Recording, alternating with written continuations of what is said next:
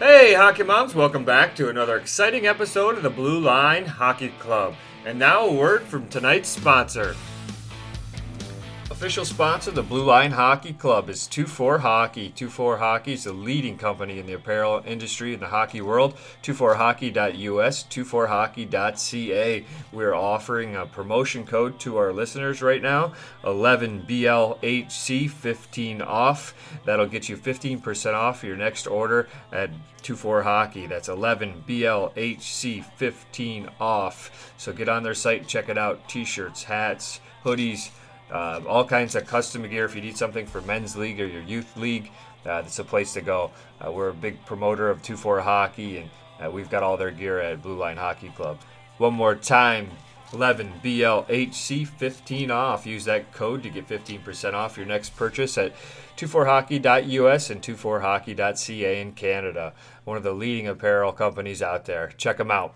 24 Hockey, wear the culture.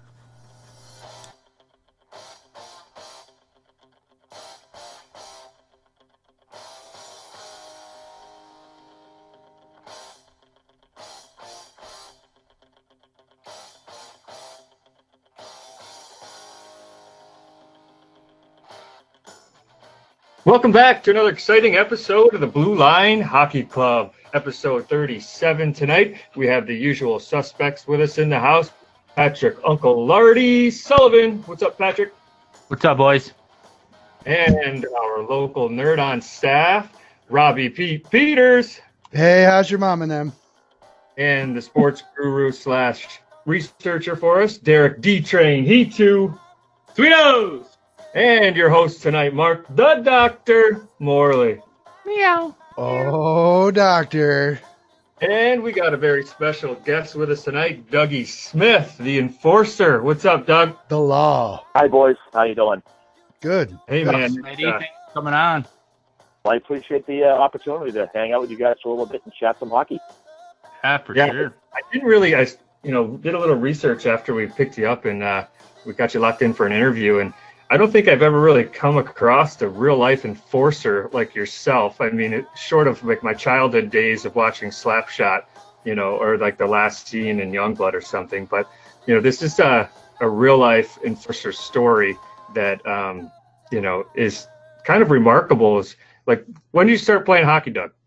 You know, I didn't actually play my first organized game of hockey until I was 21. I had put my skates on at 19, so obviously I had already graduated high school, and uh, and it just kind of was by accident, to be honest with you. It was just something I wanted to do with my buddies who all skated.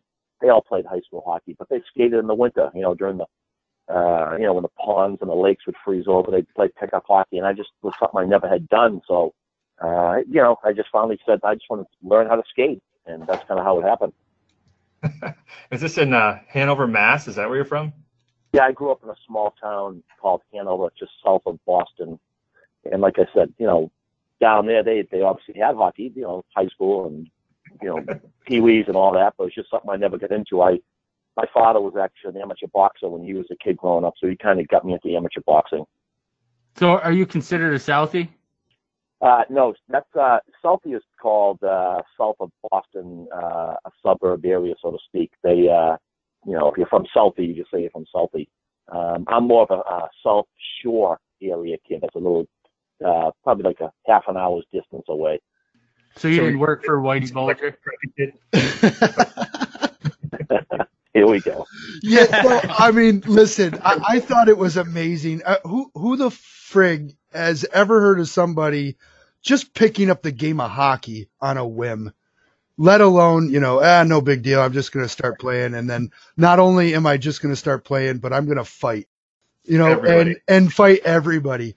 So it's hard enough to learn how to skate, but to fucking fight and try and stand on your feet is a pretty big challenge. Uh, How the, you know, tell me a little bit about that for you, Doug. You must have loved it. Well, I mean, you're right. I mean, obviously, it's not something you just pick up and do. I mean, I was pretty fortunate. I mean, I was athletic as a kid growing up. You know, I, I just played uh, basic sports, but um, you know, I definitely had the fighting background, and uh, learning learning to skate at 19 and just for fun to be with my buddies, like I said, was the goal. and uh, and and keeping my balance and not falling down and being able to keep up with everybody. But then I kind of I picked it up pretty quick, and I I, I kind of like playing a little bit. And then, you know, my friends had all said, you know, Doug, you got that the fighting background. If you could learn to be a better skater, a better player, you know, maybe you could go somewhere with it. But obviously, it was just bullshit talk, you know you know, who the hell's going to play? Where am I going to play at 19, 20, 21 years old besides like beer leagues? Um, but I just kind of, in the back of my head, said, you know, I'm going to just kind of work at this. It was something I wanted to try to get better at, so I just kept working at it. So once you got into the uh, Eastern Hockey League and stuff like that, were you getting a regular shift, or were you just getting put out to fight? Yeah, when I when I first got uh, tryout in the East Coast Hockey League, it was with the Winston Salem Thunderbirds, and uh, and it was just to fight. I mean, there was just no two ways about it. And minor league hockey, even in the NHL back in the 80s and 90s, you know, somewhat, uh, you could afford to waste a positional player uh, spot, a roster spot with a fighter, a tough guy, because every team had one. Yep. And so, especially in the minor leagues, you know, you could be like me. You could be, you know, uh, a high school level skater or playing pro hockey just enough to get by. But if you had a set of balls and you're willing to fight, the other team's tough guy, you could find a job. Yeah, and, yeah. and that's kind of that's that's how it felt for me. You know, that was my level of skating. I was probably a high school level skater, but I just, you know, I wasn't afraid to fight because I had something I'd been doing since I was a kid. And like I said before, for me, the biggest thing for me was balance. I just didn't want to get, you know, you square off with someone. You want to make a good show and you want to land some shots. I always felt if I could land a few punches, I could do pretty good, and I always knew I could take a punch. But uh, I didn't want to get jerked off my skates and fall down and make an ass out of myself. So that was my biggest challenge, you know, was keeping my balance. Well, I mean, I watched a few videos to do a little research on you, and you know, to be honest, you couldn't tell that you picked it up so late. I mean, I've seen people that have skated for a while, and they they didn't look as graceful as you did. Especially, Rob, you, Rob, you told us that you thought you could kick his ass after you watched that stuff. well, what I said was I would definitely fight you, but right. Well, listen, I, I, I, I laugh. I laugh too. You- You're 100 percent right. But you know what's funny is that's how I got a lot of fights because guys would say, "Look at this bozo skating warm ups. He can hardly even stand up. I'll fight him in a second. And uh, and I I didn't I never ran out of opponents because no one was afraid to fight me just by my skating ability. And and I would be the same way if I saw some shitbag on his ankles during warm ups.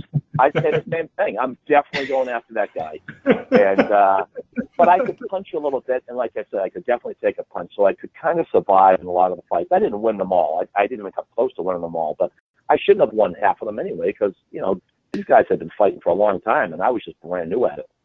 for me, Go it's ahead. just impressive, you know, because uh, uh, most of us started skating real young, and it took us a long time to feel comfortable on skates. For me, as soon as I saw that you picked up, you, you started skating at 19 and you were in a fucking pro league by 24.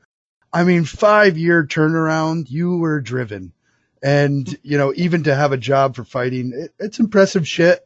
We're, we're old enough. We're, we're probably just in the middle of, we, we just ended the era of having the fighter to when they turned into this, you know, clean kind of pansy hockey.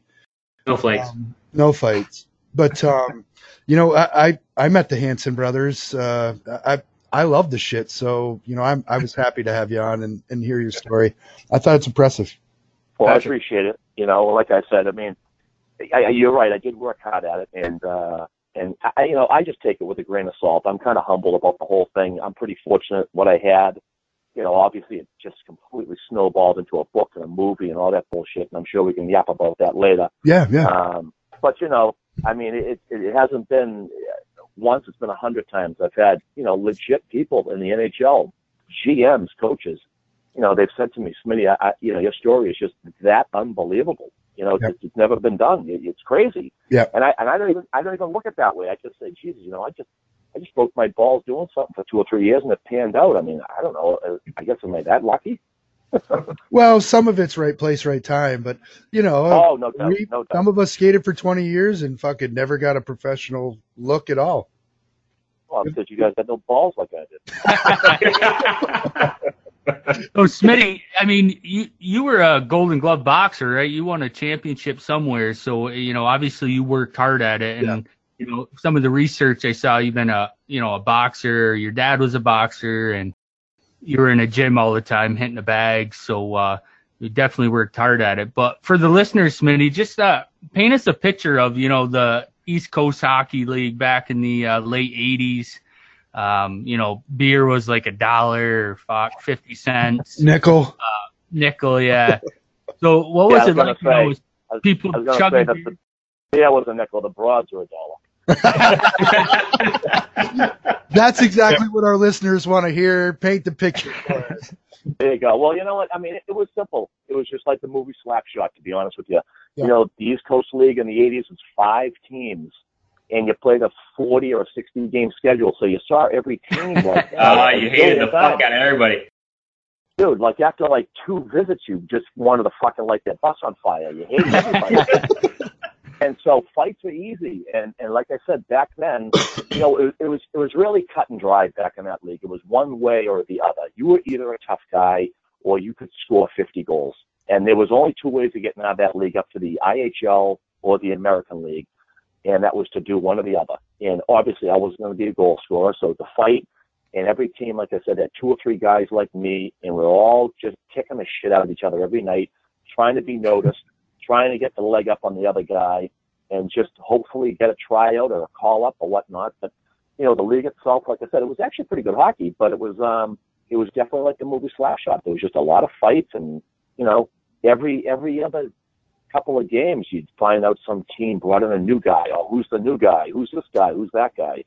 And uh, and and no different for me. When I came to Carolina, I was the new guy. They had already played about a dozen games or so, and uh, you know, the rest of the league, uh, you know, guys were licking their chops trying to get at me because here's the fresh meat coming down, and uh, so it was cool. It was, it was. I loved it like I said because I was there to fight. It wasn't like I had to fight. There was plenty of guys that didn't want to fight, but they did it just out of necessity to survive. But you know, I mean, I, I'd cry myself to sleep if I won a game without a fight. Did you, uh, you fight pretty much every game, or was it every other? Yeah, I, I yep, I uh, I think I missed about the first uh I don't know, I probably missed the first quarter of the season because I got I came to camp with Carolina uh and I got cut. And they actually kept a kid I I, I fought a kid in camp and I got cut. They kept that kid because he could actually play pretty good. And uh and he had a little bit of an American League hockey experience. But when the season got rolling and uh, you know, he was expected to do more fighting, uh, he really wasn't and they said, you know, I mean, we just can't keep you. So they got rid of him, and they called me and they gave me a second chance at it, and uh, and I stayed the rest of the year. You know, I, I don't know how many games I played. I played like thirty something games. I think about I had 180 penalty minutes. I mean, they were just all fighting. Um, my coach was really a good coach. We had a couple of coaches throughout the year. Actually, in that one season I was there, the first guy got canned, but they brought another guy in, and and he was smart. He would put me on right at the stoppage of a play on a face-off or whatnot. He wouldn't put me in the flow of the play to kind of expose my skating, and he would just let me line up next to guys. You know, I'd line up next to the guy he wants him to take out, and it was really cut and dry. And and back in those days, So, you could have Let me let me have just two fights a game. It let me pause you right there. You're you're lining up next to the guy you're looking to fight. What are you saying to him? Hey, just let's fucking go, or hey, you're fucking hey, you pussy. What you know? What are you chirping him? How how do you chirp him like that? I want to hear it. You know, a lot of a lot of times you don't even have to chirp a guy because he knows why you're there, Yeah, and I know why he's there. I mean, it, it's it's really that silly. this guy And, parked uh, right next to me. We're going. Right. And, you know, a lot of times, as crazy as this sounds, I mean, people say, you know, the fights are staged. I mean, I, none of my fights are ever staged, so to speak. They weren't like hug fest and just for the fans or make it look good. But I can tell you that a lot of games, before games, I'd, I'd shoot the shit with the guy that I was going to fight. Because, you know, you, you, you talk to the guy and say, you know, uh, hey, have you fought so and so on this team yet? What's he, a lefty or a righty? You know, you try to get the skinny on uh, everyone throughout the league. But uh, a lot of times, what I did, and I did it my first couple of dozen games down in the East Coast League uh, with the guys I never knew, was I did the same thing during warm-ups. I'd skate during warm-ups. I'd stretch out on the red line, and then I'd chirp to the guy who I knew I was going to fight, and I'd say something like, "Hey, who's your heavyweight?" Now I know it's him. I know it's him, and he knows it's him. So I was just being a dick and just trying to just trying to get under his skin a little bit. So Where's just little meat? things like that. Yeah. Who was the dude you like to tangle with the most? You got somebody that uh, was a favorite to line up with? You know, my, my job was really um, it was it was it was easy. It was forecasted. I only went after the heavyweights. You know, unless unless some middleweight or something was a real asshole to one of my skilled guys. Other than that, it was heavyweight against heavyweight. You know, I never tried to chase around you know someone that really wasn't a heavyweight because that just wasn't my game. Yeah, I wouldn't So let me want to fight and beat somebody smaller, anyways. I'd want to. Let me ask you this, Dougie. The uh, boxing to fighting in hockey, um, I think I read a little bit or watched a YouTube video about how you um, studied fighting in hockey and like the different techniques and where to grab the jerseys and how to grab the jerseys and pull it over the head and, you know, different ways to get punches in and block punches. Was that some kind of art that you had to pick up? I'm sure. Yeah, I mean, there was a little bit of a science to it because you, you know, I was always trying to be more of a defensive fighter at the beginning of a fight. I wanted to at least try to shut the guy down. Most guys couldn't throw with both hands. I could throw with both hands again from boxing.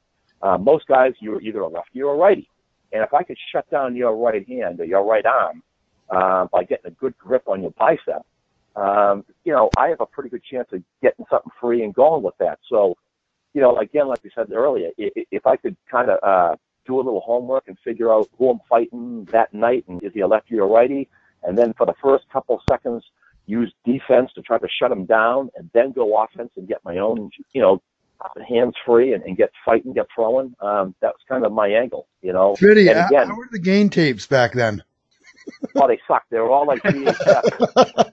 I, I'm I'm in my I'm in my little office talking to you Bozos, and I got about 400 VHS tapes still on shelves up there from like the 70s and 80s. It's classic.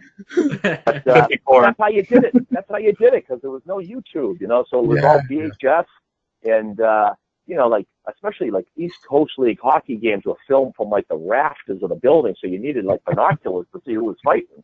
But you could get a somewhat of an idea, you know. Sure, sure. Yep. Well, it seems like it worked out for you. You want to tell us a little bit about how you wrote your book and, and how that developed into a movie? You know, my buddy, uh, his name's Adam Frattasio, kid that I grew up with in the neighborhood. Um, he was the one that got me on the skates, and he was the one that used to work with me on the pond, balance. We drop our gloves and square off, and you know, he played college hockey, so he was a great uh, hockey player and had fantastic balance. And you know, he'd uh, you know, we'd wrestle, we'd grab each other, where to grab on the biceps, like I said, where not to grab, and stuff like that. And he kind of taught me the ropes. And uh, he, he'd be the guy that I'd call after games. You know, I'd call him and say, hey, you know, I had two fights. I fought, you know, I fought Dennis Bonvie in the first period, and then I tried to chase around, you know, some other banana head. And it'd be like, you know, he, he'd love all the stories. And then, you know, when, when hockey was all over, you know, he said, you know, we really should write a book about your career. And I was like, listen, I barely made it through high school. I'm not writing a fucking book. Not you know, so we kind of sat down and we kind of just in chronological order from beginning to end, and just kind of put something down, kind of like crayon on toilet paper, and we just kind of made it work. And and we kind of pedaled around, and, and you know, a book uh, publishing company read it, they liked it, and they said, you know what, we're going to run with this. We're going to we'll, we'll buy it. We'll we'll uh, publish it and, and see what happens. And, and the thing took off. It was really funny. The first year the book came out, it was insanity. We sold like thousands of copies, and it was actually on New York's bestseller list for like one week. It made like top ten. It, it, Wayne Gretzky's book didn't even make top ten. Wow. So uh, yeah, it was crazy. So we definitely had it really spread like it was like an underground hockey fighting thing, which you all know. There's tons of websites for underground fighting and stuff Absolutely. like that. And Yep. it just it just took off for some reason, and uh, you know, and and the movie, of course, uh, you know, long story short, the the movie came about. Somebody on a, a you know they have like in Hollywood they have like guys that specifically write. They write scripts. They're on like a writing team, and uh, and this guy that is on a writing team was in uh, airport, and he told me a story. He says I was ready to get on my flight. I went in the place to get a uh, newspaper and a drink and something. He says I saw the cover of your book, and he said as soon as I saw the cover, and it, no one's seen the cover, it's a picture of my face with a big black eye. and had just got the shit kicked out of me five minutes earlier by Frank the Animal Bialowas in the American Hockey League. And uh, Adam was at Adam was at that game. He took a picture of my face like a second after the fight. So we made that the cover of the book. But anyway, the guy said as soon as I saw the book and I saw the title Goon, he says I knew exactly what this was about. He said I bought the book I got in the airplane. I started reading it. By the time the airplane landed, I finished the book, and I was on the phone calling my writing team saying, "We have to write a movie about an enforcer because hockey enforcers have been a part of the NHL and hockey itself forever, and Yep. there's really no movies about, except maybe Slapshot." And they said, "Well, Lucky, we should really try to make a movie about an enforcer, and we can kind of use this Dingaling's book as a, like a you know backbone to it." So uh, that's kind of how it took off. So, Doug, you you also coached, right? And I, I don't remember exactly how you got into coaching and stuff, right? But you know, can you explain a little bit how you coached? Didn't you coach? Uh, well, Yep. tell, tell us a little bit about, your coaching experience. I did coach. I coached uh, Hanover High School hockey, which is the high school I graduated from. Uh, again, it's a little uh, south of Boston. And you know, it started off just going out, and uh, the head coach, his name was Jim Sylvia, and I used to ask him, "Can I come out skate with you guys, just for my own?" I, I wanted to learn to skate better, and I was always looking for ice time. And he used to say, "You know what? Put your gear on, come on out and skate with us. You can do drills, you can carry the puck, you can we scrimmage a little bit, you know, and you can get better for your own hockey when you go to play." And then years later, when I finally was done, you know, being a traveling suitcase playing hockey, I I kind of landed back with this guy, and he said, you know, why don't you come on board and help me coach? You know, you can be my assistant, and you know, just kind of I'll groom you, so to speak, and yeah, which is what he did. He kind of taught me how to be a coach, and um, you know, he said, you know, the one thing you've got over all these kids is they can always look at you and say, look at how hard this guy Doug worked, and look what it brought him, and you guys have no excuse. You've been skating since you were little boys. Yeah, And if he can yeah. do it, you can do it. So it's kind of like a he kind of used me as like a little pawn, like a, like a tool, because I was a great example of, of, success. it worked, right? Yeah, it worked. Results were there, So, right? uh, right. So I uh, I ended up staying with this guy, and I coached for uh, Hanover High School for 21 years. Uh, we won four or five state championships that were always held in the Boston Garden, and uh, I ended up getting into the uh, Massachusetts Hockey Hall of Fame as a coach. Nice. Congratulations! Yeah. I, I didn't know that. Yeah. Congratulations. Yeah, definitely a pretty cool uh, achievement for sure for me. And then you helped the Bruins, right, a little bit? I did. I, uh, I I knew a couple of guys that were uh, involved with the Bruins organization. Um, at the time, it was Mike O'Connell. He was the GM, and I knew a handful of scouts. And uh, you know, the Bruins were one of those teams that were really starting to um, back in the day explore European hockey players and just for their skill. And um, and they were getting a lot of Euros over here, and they were downstate in the American League in Providence, and and they were just getting pushed around and beaten up. They just were European hockey players. What can you say? They weren't North American or Canada. And these guys said, you know what? Maybe we get Doug out in the ice during practice and kind of teach them how to defend themselves. Not so much be fighters, but just, you know, when a scrum happens, which happens all the time, just, you know, if the gloves happen to come off, how do they hold on? What do they do? And, and just kind of gain them a little confidence in their, you know, their ability to stand up and, and, and not take any shit and just be a man. And that's kind of how it all evolved. And, and honestly, it, it, uh, it took off really well because once I started working with these Euros on the team, uh, the guys that were fighters were looking over, watching me do these certain drills with them. They were like, hey, that's what I do for a living. I want to work with this cat. And then I started working with the real fighters. And it just, I kind of forgot about the Euros and started working with just the fighters. But I stayed with the Bruins for about eight years, and I worked throughout the NHL for about six or seven different NHL teams for quite a while. I was, I was kind of a rare commodity. You know, there was no other teams in the NHL that had an employee like me doing what I did. What do you think about today's NHL, Doug? As far as uh, there's no not really any enforcers left on the ice surface anymore. So what, what do you think about that? Well, I mean, yeah. I mean, for me personally, it sucks. I mean, I, I enjoy a fight once in a while, and um, I, I know the game's changed dramatically over the years. Uh, the NHL is, you know, the trickle down effect. They've they've tried to eliminate fighting and, and penalize people that fight with, you know, obviously more penalties. Instigator, of course, and wearing a shield, and you know, they're doing everything they can to, you know, they say play safe and, and safety hockey, but I mean, you know, it is what it is. I mean, even the skilled guys, you know, the guy like Sidney Crosby and Ovechkin and the, you know, the, the real ballsy players of the world with skill will still say to you, I, I want a tough guy on my team. I want a guy to go run some asshole that tries to fuck with me, you know, because I want a long career and I want to make a lot of money and I want to win the Stanley Cup. Yeah, for But sure. you know, if, if you get guys running at Sidney Crosby all the time and no one's protecting them, he's going to be out of the game years before he should be, and he's going to get shortchanged. Sure. There's a a lot of the fights now too. We were talking about it a couple episodes ago. It's like hug fest. You know, they grab onto each other and see who can pull each other to the ground first. And I want to see a fucking fight, man. You know, like 30 punches Well- in 30 seconds. Yeah, I mean, I, I mean, my my opinion on that is two opinions. Number one is those guys hug because they really don't know how to fight, and Sure. number two, some of the guys that really do know how to fight kind of might want to hug a little more now because they don't want to get hurt and they want to stay in the league because they know it's a softer league and they don't have to fight so much. So they're kind of laughing. You know, they're saying, hey, you know, people aren't going to, you know, they're not going to challenge me because they already know I'm a tough guy. So I'll just kind of play hockey and coast and make a nice paycheck. Yeah. Yeah, I like it. But it is what it you is. when when you got like one or two dinosaurs in the game still, you know, like say like a Ryan Reaves or uh, Adam McQuaid or you know, I know this guy's kind of an asshole, but like Tom Wilson from Washington, whatever. You know, you get these guys that still want to play hard nose. No one's really standing up to these guys, so they kind of have a you know a free reign to do whatever the hell they want.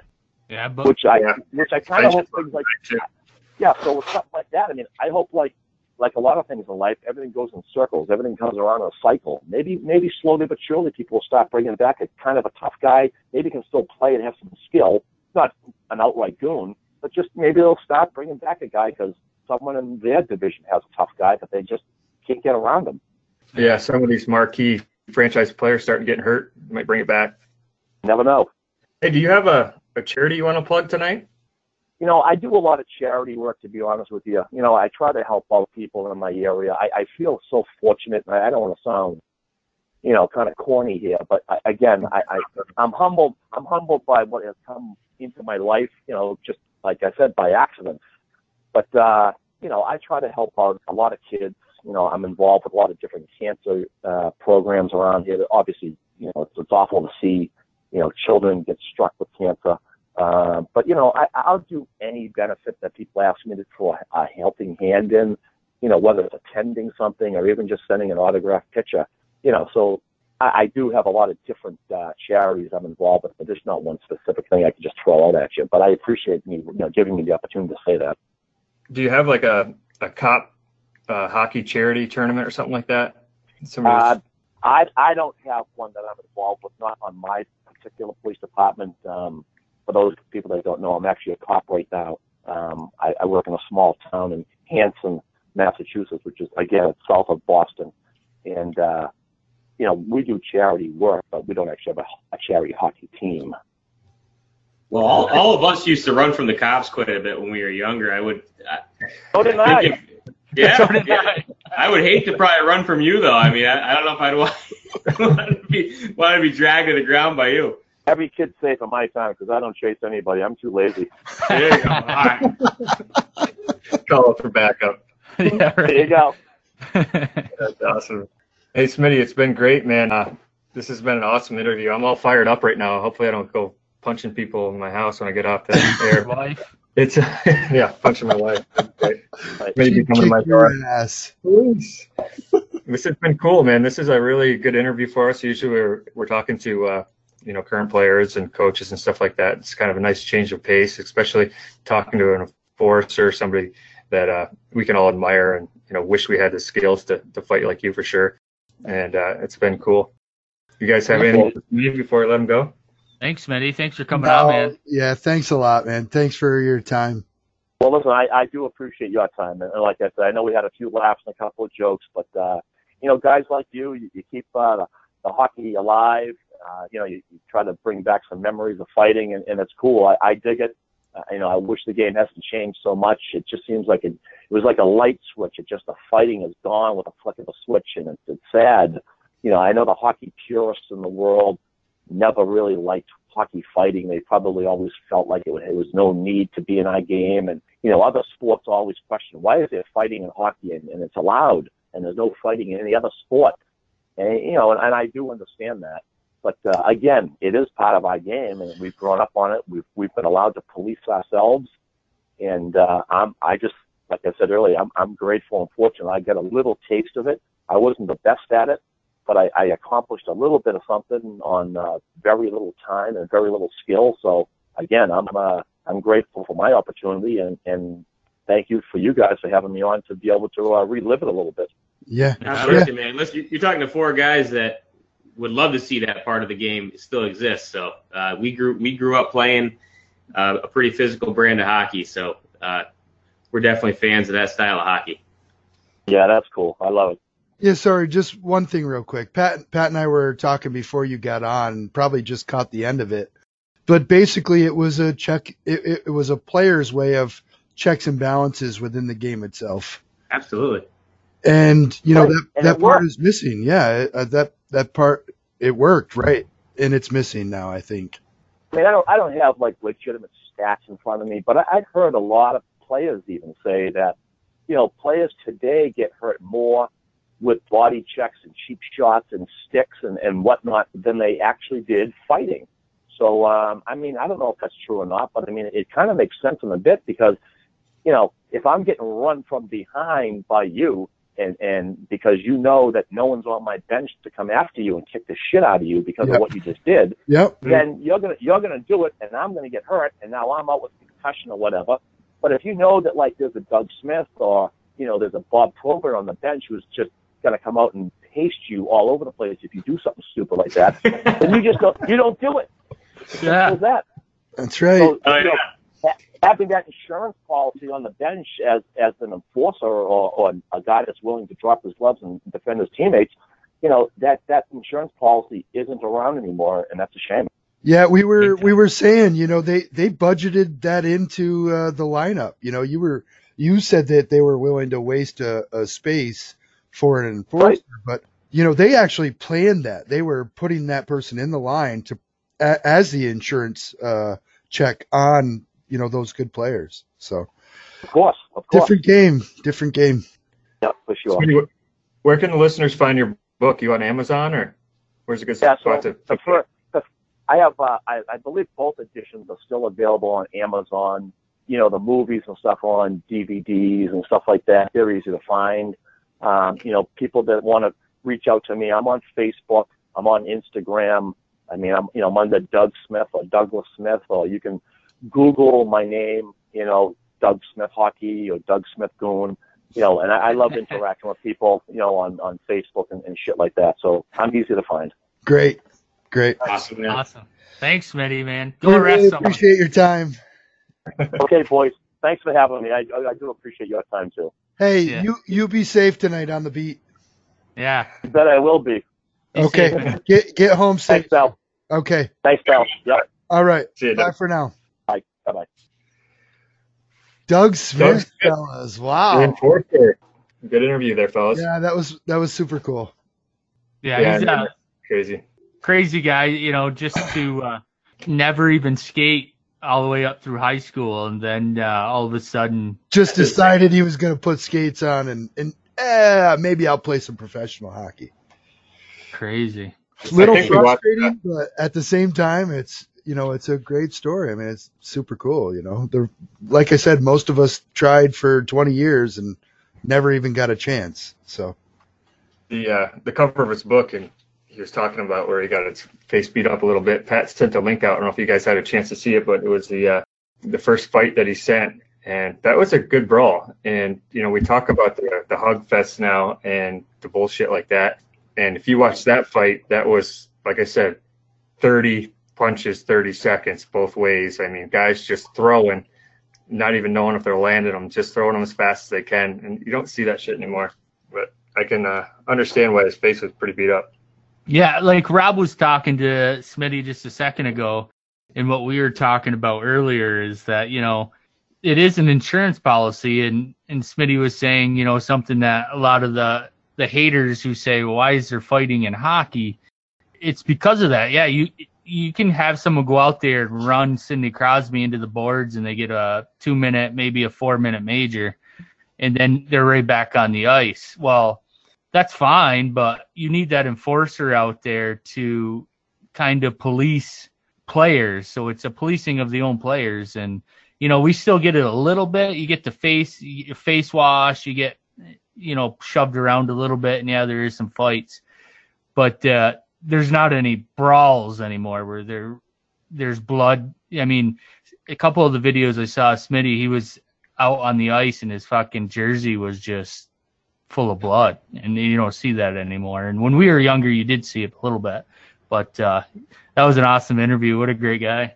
Yeah, you don't see a lot of the uh, like just lining up on a face off anymore. You know, like and it's just like puck drops and then the gloves drop. You know, it's, Yeah. you don't you don't see that much anymore. So that that's kind of what's uh, that's kind of what's missing. But it's it's cool, man. I I, I think uh, I don't know. I, I I always think thought that's what like kind of separated hockey from every other sport. You know, it was like you always are kind of worried somebody's looking over your shoulder. He couldn't couldn't go out there and cheap shot anybody because some big bastard on the other on the other bench was going to come keep you in check. But That's Uh, why hockey players are respected. yeah, yeah, Look, yeah I, for sure. I, I mean, I, I thought as you know, taking it back to Canton, I, I thought we had a lot of success because we were fucking hard nosed bruisers from the first line to the third line. You never knew who was going to step up and fucking rock somebody. And Yeah. as soon as that happened, you knew that game changed. You knew it changed because they were looking over their shoulder and they didn't know who the next person was coming to fucking roll tide. So for for me, I just I don't know anything different really um, in a in a hockey situation. I don't. Yeah. I that's the when I look back at playing hockey, you know, it's that's what I miss the most. I mean, you can't and you can't even get that like what you're doing right now, Rob. What I all of us used to do playing in those, you know, NHL and beer leagues, like you don't get that physicality like you used to, you know. That's I I even miss getting fucking wrecked. You know what I mean? Like I, I used to like the feeling of getting fucking smoked, you know, but uh, it, it was better handing out the handing out the hits, but Obviously, I don't know. I, I mean, maybe it's a little bit sounds stupid to some people, but you know, you miss that physicality. At least I do, anyways. But that was When you got the something snot knocked out of you, you got the Fucking snot knocked out of you. Absolutely. well, Absolutely. I mean, look, Marky Morley knocked the snot out of me. I mentioned that earlier. He probably one of the hardest hits I ever took in my life was buried by the guy we were on his, so competitive at the time. You know, look, you maintained that it was a cheap shot, but we were so competitive that in practice, I broke your fucking arm. Yeah. You Fuck yeah. and and I actually Right. broke somebody else's collarbone. We fucking Absolutely. went that hard at each other because in the games, man, we were fucking going to battle. You know, it was absolutely. just we were going to war and we weren't going to lose. We weren't making any snowflakes back then, were we, Pete? No, we were not. And I, like I said, the, the game has changed, and and I just don't know any different. I don't know whether it's right, wrong, or what, but um, I got a it's not the game I know. I got a question for you guys. That NHL Network's been running Young Young Blood for the last like week or two. See that? I see And, that. uh, I had to watch it. It's been you know a childhood movie of so I ended up watching this this friggin' movie again. And they were, the girl used to be hot when I was a kid, but she's not hot. So things have changed there too. but so at the end of the uh, the end of the movie, daughter. yeah, the coach's daughter, right? So at the end of the movie, Racki um, and Yeah. Youngblood are gonna fight. What the fuck is the deal with the sticks, right? They both have their sticks like pointing at each Carve 'em other's up, face. Racki. Like he's like, get his stick out of his hands, get his stick out of his hands. What the fuck is that? Like, When did when that did they ever hold their stick and not drop their gloves? I don't. Is that like just a Hollywood bullshit from that Yeah, movie, or that think so. an old-time No, hockey thing I knew No, about? actually, like in the '70s, if you look at some old school, like uh, Bruins Montreal, they would actually like take their sticks and kind of hit each other. Like that was like the foreplay, and then, and then eventually they would uh, drop it. But yeah, they would like turn their blades into like the hook or whatever, and like kind of. I don't think you, they intentionally would try to hurt each other, but it was like the sticks for a little while, and then they would drop them and go at it. So um, they kind of mimicked that, but uh, it was never never a big part of it. But they actually did back in the NHL would use their sticks a little bit. Yeah, I was wondering what the hell that was about.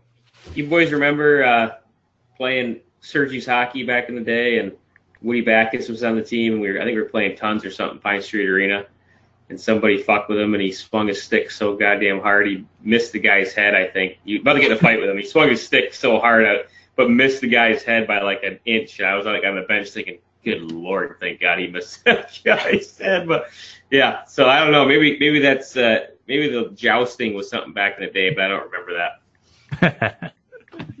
Good old Woody. Ah, Good, good interview, guys. That was uh, that was a, a good episode for us to, to have on the Blue Line Hockey Club. W. Smith, uh, very funny guy, and uh, definitely has the balls to fight. So The Buffalo Sabres. Yeah, I mean, Some of Whoa! his story's pretty fucking pretty cool, anyways. But yeah, let's go Buffalo. That's I mean, great, baby. Malik, what- when's this happen? I mean, I tell, talked about Skinner last week. He's kept it going. Scored a game winner the other night. Well, to me, they they've got a challenge tomorrow. They're they're going to play Tampa Bay in Tampa, seven thirty uh, puck drop, and you know, look, they're on a ten game win streak, which is tied the history. They win tomorrow in Tampa. To me, that proves it. It's one versus three. You know, that's going to be a fucking game. They're they're they're going to war, and if they can come out victorious, you know, I'll be a little bit more confident. But um, you know, a little bit of perspective, we're we're 25 games into a long season. No man, ten straight in the NHL. That's that's not a fluke. No, Nope. know, that's No, there you got you got reason to believe, buddy. You got reason to believe. You're like uh, you know, you're like me, like as like a you know Chiefs fan of the NFL. Like you're, you're like gun shy. Like your team does well, and you're like, fuck, so, something's gonna happen. Something's gonna happen. something Yeah, you don't want to jinx them. Yeah, like ten games straight. No, that's that's that's legit. That whole Atlantic Conference, I mean, you got Buffalo, Tampa, Toronto, Boston, and Montreal. Um, you know, Detroit, Ottawa, and Florida, they're kind of down, staying down there. Just those three are kind of staying in the bottom. But, um, man, that- uh, you know, conference is great to watch with Buffalo. Like I said, Buffalo, Tampa, and Toronto. Toronto's finally got, uh, AMAT's back. So, uh, we'll see that go up and down. But, um, yeah, Rob, I mean, tomorrow night Buffalo Tampa for the Atlantic. Um, Yeah, I, I said one in three. That's in the league. In the division, it's one versus two. So I mean, yeah, yeah, it's yeah, tight. in the league. Yeah, it's tight. No, I was just going to say, Pat, you mentioned Auston Matthews. Um, you know, while we're on the show tonight, he's uh, had a power play goal and he had an assist to Tavares. So two points for him in his first game back. So he's not wasting any time there in Toronto. He's trying to catch up here, get back in the points leaders. What's up with Nylander? That's a big story. You know, he's uh, still working out in Europe, uh, playing over there. Uh, he has until Saturday, this Saturday, 5 p.m. Eastern, to sign, or else he won't be able to play in the NHL.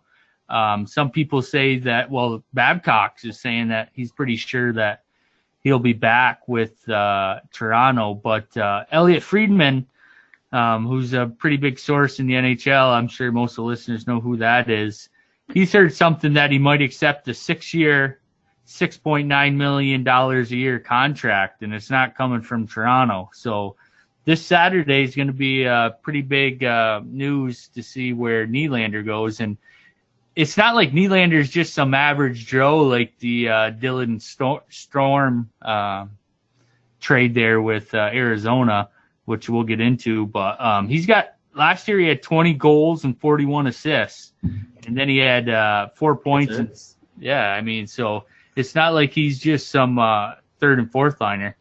He can uh, produce, so it's going to be uh, if he goes somewhere, it's going to be that's kind of weird. What do you guys think about that?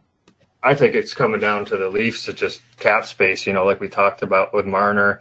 You know, he's going to be coming up on a on a contract too, and you know they've got so many good forwards right now. Where do they spend their money? So, who do Yeah. they get? They're going to have to get rid of somebody. They sign him to a big deal this year. You know, if they have the cap space to even sign him, they, who's going next year? You know, Auston Matthews hasn't signed his big deal yet, right? The end of this year. not yet. So once they they know they have to sign him, so Definitely. what are they going to do? You know, they're going to have to get rid of somebody at the end of the year anyway. So I don't know if they sign them to to have them to trade next year. And, and Nylander's thinking this, you know, his his uh, camp's thinking the same thing, you know, just what we said. Talk about A. Matt hasn't signed his big contract, so he's thinking the same thing. It's all about money, right? If someone's willing to give him seven million dollars a year, and um, someone was saying that I think it was Bob McKenzie said something that it was shy of three hundred thousand dollars is what they were fighting over. But uh, to me, three hundred thousand is, you know, I guess they, I guess they negotiated and neither one's willing to budge, according to Bob McKenzie, and the difference is three hundred thousand. But Friedman's saying that he's got an offer at almost seven million dollars a year for and they're going to lock him in for six years. So $42 million. Um, you know, yeah, it'd be great to win a cup, but uh, money talks. You got Tavares and, and Matthews already locking up a lot of money. So like like I'm sorry, like Mark's saying, you know, it's cap stuff. You know, you can't you can't keep too many top heavy guys. You got to kind of mix it in with some with some mid tier players too. So you can't just keep giving massive contracts. So yeah, so it's bound to happen, right? Yeah, the leading scorer on the team is is Marner, right? I mean, I'm not yeah. sure points wise. Yeah, I know yeah. goal wise, but um, you know, where's his contract come into this? You got two franchise guys. You're gonna have to sign Matthews and JT signed. You know, where where are you gonna go, right? So, uh, I don't see him staying in Toronto. I just don't think the money's there. And look for him, he's gonna go where the money is in a long term term contract. He could get hurt next year, but as long as he's got a six year deal, you know, he's not worried about it. Yeah. Where do you think he's going? I don't know. I think I heard someone I think it was the Islanders or something we're looking at him. Um, I forget what it was. I did see that uh, St. Louis is interested in Jimmy Howard. Jimmy Howard's a North Country boy. Um, they sent St. Louis sent some scouts over to his last game to check him out, but uh, the Blues don't have much to offer besides a couple of their uh, work in progress players. So um, they might have to go somewhere else. I guess Cam Talbot of Edmonton's on the chopping block. So uh, St. Louis might go there, but uh, yeah, Jimmy Howard. Yeah, he's in the last year of his uh, six million dollar a year contract with Detroit. This is last uh, year in that contract. I think he's 35 or 36 years old now. So this is probably going to be the last contract he signs in his career. You know, might be a year to year contract with him. So we'll see what happens. I watched the game the other day. They pulled him after the first, and uh, they had scored three goals on him in the first. So they pulled him out and then Jonathan Bernier. How do you say his name? Yeah, close enough. He he let in three goals. It ended up the game ended up uh, seven four. So I mean they pulled Howard, but they didn't get much help. It's just that team doesn't have a lot of depth on defense, and they get pounded every game. So you know every game they win comes down to goaltending. I think with with the Wings right now, they're just yeah. you know not a strong team. So those goaltenders are really fighting in there. Mark Marner is uh, tied for three with 33 points, 27 assists.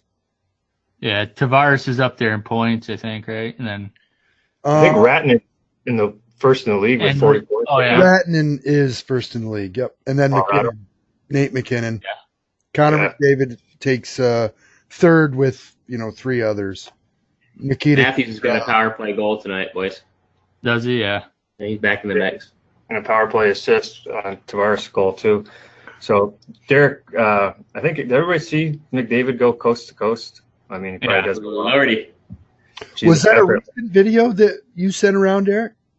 Yeah, yeah I think it's pretty recent. Yeah. Was it Monday night? Well, I was watching. It.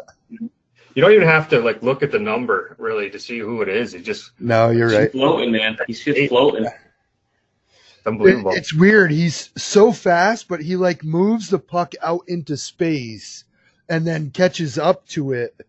And it's it just looks like like you said he's gliding. He he looks, yeah, it's like effortless. He just kind of you know his stre- like a lot of people look like they're working a lot harder to go fast. You know, he's just kind of out there just gliding around like I don't know. I think I said to you guys earlier on that group message, it looks like he's you know dancing around the Tri-Town C team out there, but he's fucking yeah. playing in the NHL. It's ridiculous, guy. I don't know. I don't know. They, they said that uh, there was a story about him, and uh, I, I, was reading somewhere that his parents, um, you know, when he was playing, and I forget where he played in Canada, but uh, they lied and said he was seven when he was actually six, and he was still out there schooling, the best player um, on the team, all the tournaments and everything, and uh, just ripped it up. And uh, they actually, for him to continue playing with the kids older than him, he had to skip a grade. So he had to work hard in school just in order to skip a grade to play up with uh, these players older than him. But uh, his dad made some, I guess, like really intense set of goals, and uh, he was mature enough. Everyone said at a young age he was mature and just worked so hard at hockey in school. Um, that's why where he is now. But uh, yeah, he's just he's on another level out there. He's just like if there was a higher level than the NHL, he would be the top player to go there. No doubt. Uh, I think it's worth pointing out, guys. Patrik Laine had that fucking five goal game. I mean, for Winnipeg. Uh, the Amish assassin. Amish assassin. The Amish assassin, yeah. I mean, he went from 14 goals to the top of the fucking list in one game. He's tied with Pastrnak, Skinner, and in Laine. So Boston, Buffalo, and and now Winnipeg are on the top of that goals. Yep. Wow. The Rangers are Five goals in a game. That's crazy, huh? Yeah, unheard Who of. else playing well. The Blue Jackets. I watched them play the. I think it was the Rangers the other night. Columbus was a surprise for me. I, I mean, I didn't realize they were going to be that that competitive. Is there captain? The captain Foligno is he related to the Foligno on the Wild? I don't know. It's a good question. I'm not really sure on that, but yeah, they're right behind Washington. Um, you know, second in the Metropolitan with you know Derek and Mark's Rangers, which is a whole nother conversation. Like, who thought even Quinn in the hockey community? Who the fuck thought the Rangers would be where they are now? They're coming on strong. Yeah. Yeah, They're making a comeback. Stuck out to me the other night watching the Rangers was uh, Zibanejad. He um he is a good player, man. He he was a playmaker. He's he's fast as shit. He hustles. He works hard. He grinds in the corners, and he gets the puck on net. And um, you know, I haven't had a chance to play, watch him play a ton, but he was the guy that when he was on the ice, he was making things happen for the Rangers. And uh, I think that he's going to be a, a big part of what happens with the Rangers this season.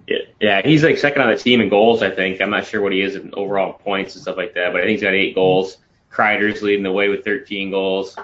So I mean, and VC's up there too. But uh, Rangers are definitely a surprise, man. I think you guys remember though at the beginning of the year, I thought you know they'd have a chance to kind of surprise people because I think you get a good young squad and Quinn knows how to coach those young guys too. So it, it's been a pleasant surprise for me, anyways. But um, it, it's it's pretty neat to see. The NHL is definitely you know grooming itself to a you know like a young man's game now, um, and it's it's it's pretty cool. It's pretty cool to see. And Quinter, he's doing a hell of a job leading the way.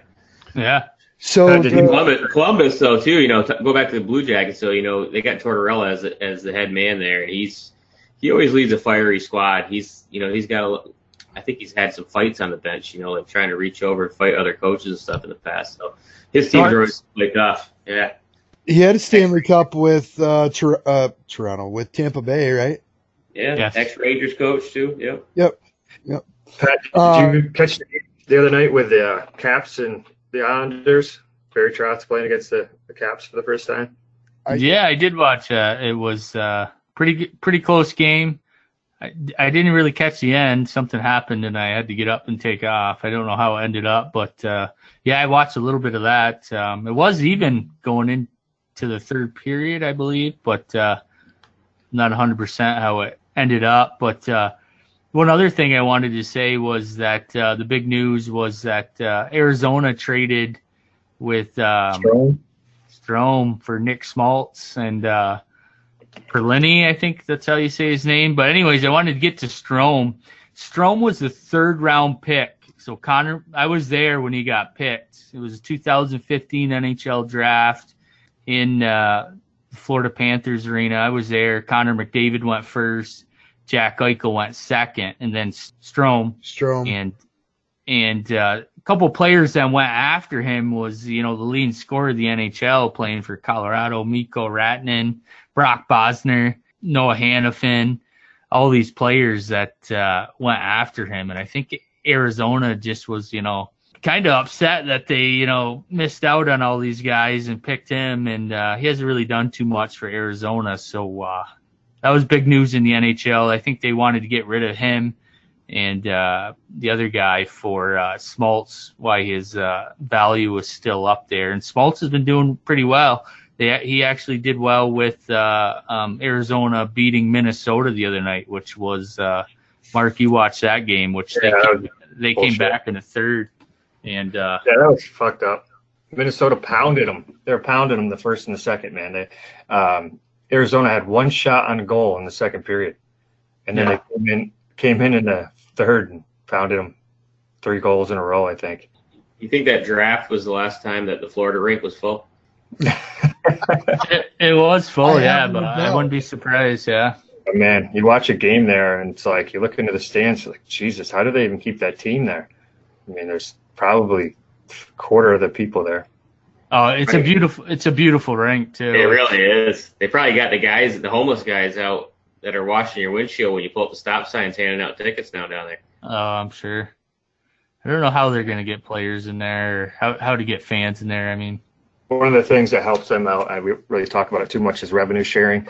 Um, that was a big thing with uh, like baseball and football. Really started revenue sharing and just bring some parity into the league because if you, there's no revenue sharing between the top and the bottom, uh, um, you know the top teams like the Yankees or the Yankees baseball is like the the last group to do it, and um, you know the Yankees would win every year, or you know the Dodgers or whoever it would be. The teams with money could afford the players, and they were always good. So you know when the NFL started doing it, and they're like, Jesus, the NFL is like every game's pretty good. The games are close. Other uh, top four leagues looked at it and said, Jesus, we need to do this. You know, because it's healthy for the league. Because no one wants to watch a game against the Florida Panthers if the game's going to be a blowout. You know, and for the health of the league, they need those teams to uh, you know keep those markets. So I think that's a good thing for all the sports leagues to share the money a little bit because you know, some of the markets uh, struggle sometimes. yeah, for sure. Um, on top, what Rob said tomorrow, the uh, Tampa Bay and Sabres playing on Saturday, hockey night in Canada, CBC Channel Four, up where we're from. Minnesota Wild versus the Maple Leafs, big game. Wow. All four of us will be watching that, Oh, yeah. Te- Yes, texting, drinking. So that's going to be a big game. So everyone watch that. Can't wait for that to see uh, Greenway match up with uh, AMAT. Yeah, and I don't know what's going on there. Oh boys from the uh, NT. Yep. NTDP. So you got uh, you know, Jordan Greenway's playing with Foligno now, um, and Eriksson Ek, right? So they took Coyle off and put him on the first line with uh, Koivu, and actually they moved uh, Niederreiter off that line to put Coyle up there, and they put Niederreiter on the fourth line, Yeah. which I think he th- should have got to should have gone to the third and played with uh, Eriksson Ek and and Greenway. You know, I don't think Foligno is the guy um, should be on the third line. I don't think he has the skill. He's a hard nosed player. He's a tough guy. He's a grinder, but I don't know if he's got the skill. I think somebody else needs to get put on that line to help out Eriksson Ek and Greenway. What are your thoughts on that, Pat? I, they they're just both Ek and uh, Greenway are hard nosed players. They don't shoot too much, and Foligno's the same. So they need someone that shoots. So someone's gonna have to step up and take shots on that because neither of those three guys will shoot. I mean, they're gonna have to now. And I think I talked to Jordan. He said, you know, he's been he's got the okay to you know fire away at the net, but that's not really his forte. But um, yeah. th- Boudreau, he switches the lines around. You never know what the fuck's gonna happen, um, shift to shift. But uh, That um, fuck. That fat bastard. I think the top line is the uh, Zucker Zucker line with uh, you know, Zucker and and uh, Granlund, Granlund. Yeah, I think that's their top line, even though it's the second line. I think that's probably their strongest line. Parise's pretty good. I mean, he scores here and there, but as far as production wise and to watch the, the guys play, I like that line better than the Coyle, Coyle Koivu's Breezy line for sure. yeah, Are you guys kind of amazed though? Like you look at some of these fucking coaches in the NHL that are so out of shape and just fat fucks like Boudreau, and he, you know, it's like if you're sitting on the bench and he's like, "You guys need to fucking skate harder." You, don't you feel like you turn around and be like, "The fuck you talking about, you fat fuck?" You know what I mean? Yeah. Like, you, I, I don't know. I mean, like you look, you can look at a guy like you know Quinn coaching the Rangers, and he's telling you to skate your ass off. You look at him and you're like, "All right, yeah." I mean, I can kind of understand where it's coming from from him, but I don't know. I, I always have a hard time understanding like how how coaches like that like lead these elite athletes, you know. But it, it is Yeah. what it is, I guess. I, I don't I don't know. I mean, it's like a fat trainer teaching you how to lose weight. yeah, yeah. Every gym teacher you ever had in high school is to fucking 400 pounds. You guys think we'll get Boudreau to come on this show ever?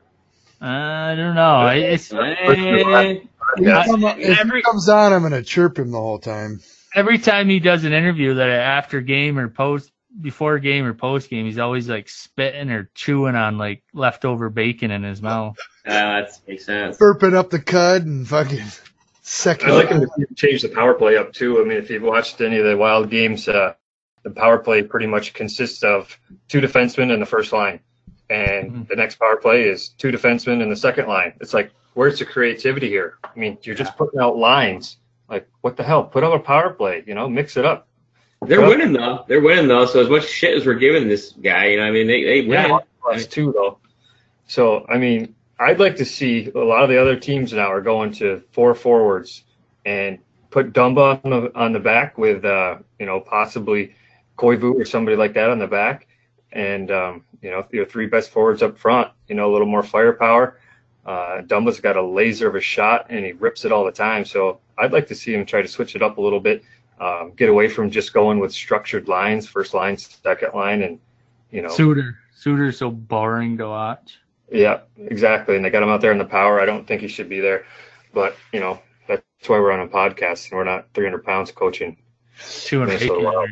Morley, you know, look, that's the kind of thinking. Uh, look at the fucking Chicago Blackhawks just got rid of Joel Quenneville for a fucking 33 year old. So 33 year old. your idea might be completely valid, and maybe you should be coaching the fucking Minnesota Wild.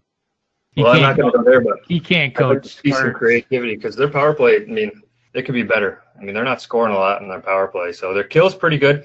Um, they have Foligno out there and Fehr on their power uh, power play Heck. kill. I think it's one of the best in the league. Yeah, Um, one of the best. the end of the league, end of the game the other night, they were down by one. Um, they pulled a goalie. They put Greenway in there. That was nice to see that they put him out in front of the net with a six on five. So they're finally giving him a little bit of a look on the the man advantage. Um, that was a little bit something different they haven't tried yet. So maybe we'll see some changes coming coming up in the next couple of games. Saturday. Big game. Yeah, lots going on, man. Buffalo in the top of the food chain here. I mean, that's big news. I don't know what's going on with McAvoy. I'd like to see him get back in the lineup. Um, you know, he's been out for quite a while. One of the teams that we don't talk about too much is the, the fucking Predators, man. They're still up on the top of the West, 35 points. I mean, they're they're doing it every night. Well, They got uh, what? Still a 22 uh, differential. I mean, they're fucking putting up points, right? Yeah, plus 22. Still doing fine with all their injuries. So you got uh, Bergeron's coming back, and then Miller just took out too, right? Charles. Miller. Charles hurt. Miller took a fucking puck to the larynx, fucking his neck. That's bruised. Suck it up. Bet they're Yeah. wishing they trade off their uh, six defensemen to the Rangers at the beginning of the season now. He should have had his neck guard on. I Should fine. call up Matt Lashoff and get him back on there. Yeah. Hey, uh, little shout out to some of the Blue Line Hockey Club guys. Uh, Brady Tkachuk, two goals last night.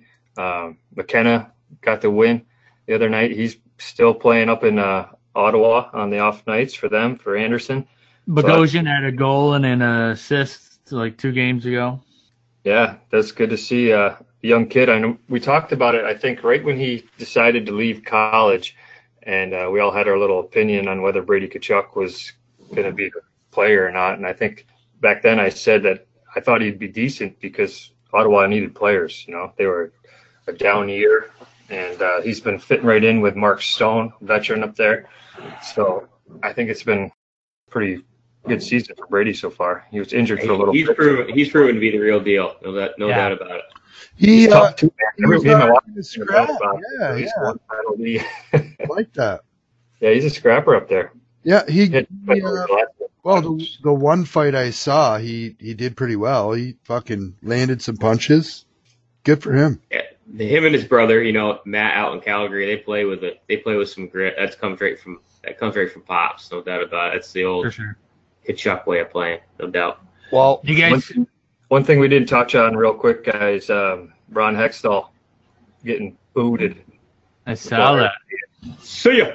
I see yeah. uh, the bottom of the barrel right now. So the former GM of the Wild, Chuck Fletcher. He's uh, the top candidate for uh, that job. But uh, just the last game, and then uh, we'll let it go on that. But uh, last game, I don't know if anyone saw the Wild versus Winnipeg. There was a bench brawl. Um, Byfuglien was going after Greenway, and then at the end of the game, Greenway was out there again, and uh, 12 seconds I think left. Kind of you couldn't see it. The screen went off the two, but the ref got in between each other, and I guess I I talked to him, and Byfuglien called uh, Greenway chicken shit, but uh, Oh boy. it's going to be a good match. I think uh, Jordan says he's going to have to get a fight under his belt before he drops him with him, but uh, I think you'll see that eventually. Yeah, it's, it's not the Fuck. person you want to have your first fight with, that's for sure. You know, pick up Brady Quinn in the next game or something. You know? Fight a fight a forward. You know, that's usually a, a good out. You know, if you're a forward fighting another forward, they're usually not as tough as some of the big bad defensemen in the league um, that are known for dropping the glove. So that might be a better option for him at this point. Well, either that or you look at the other way and just fight the biggest fucker in the room, right? See Yeah. what happens. See what Hey. happens. You get a lot of credit for fucking not wasting your time on the first three small guys and going straight to the biggest fucker in the room. That's right. Bogosian's first Absolutely. Bogosian's first fight was Donald Brashear, so Oh boy. Yeah. Yeah, Bogosian's a tough guy. That's the yeah, big- Big boy.